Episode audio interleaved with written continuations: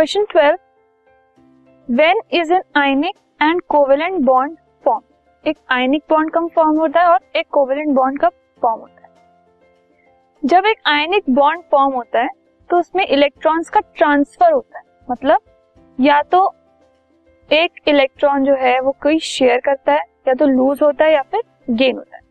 सो so, एक atom में एक इलेक्ट्रॉन लूज करेगा और जो दूसरे वाला एटम उसके साथ कंबाइन हो रहा है वो यही जो लॉस्ट एटम है उसी को गेन कर लेता है।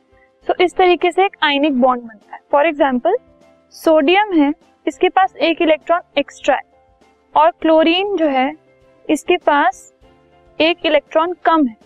सो so, ये इलेक्ट्रॉन सोडियम ने इसको दिया लूज करके और क्लोरीन ने इसी इलेक्ट्रॉन को गेन कर दिया। तो ये जो एन बॉन्ड बना ये एक आयनिक बॉन्ड है। ठीक है?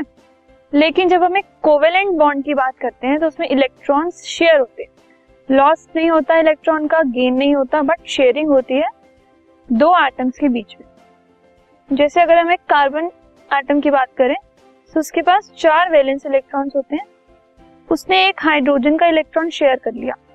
और ऐसे चार हाइड्रोजन एटम जो हैं, उसके साथ उसने शेयर कर दिया तो ये जो सारे बॉन्ड्स बने हैं, ये सब शेयरिंग से बने किसी ने लूज नहीं किया, किसी ने गेन नहीं किया।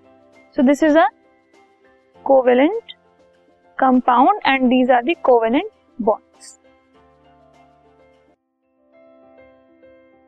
this podcast is brought you by Hubhopper Shiksha Abhiyan अगर आपको ये पॉडकास्ट पसंद आया तो प्लीज़ लाइक शेयर और सब्सक्राइब करें और वीडियो क्लासेस के लिए शिक्षा अभियान के यूट्यूब चैनल पर जाएँ।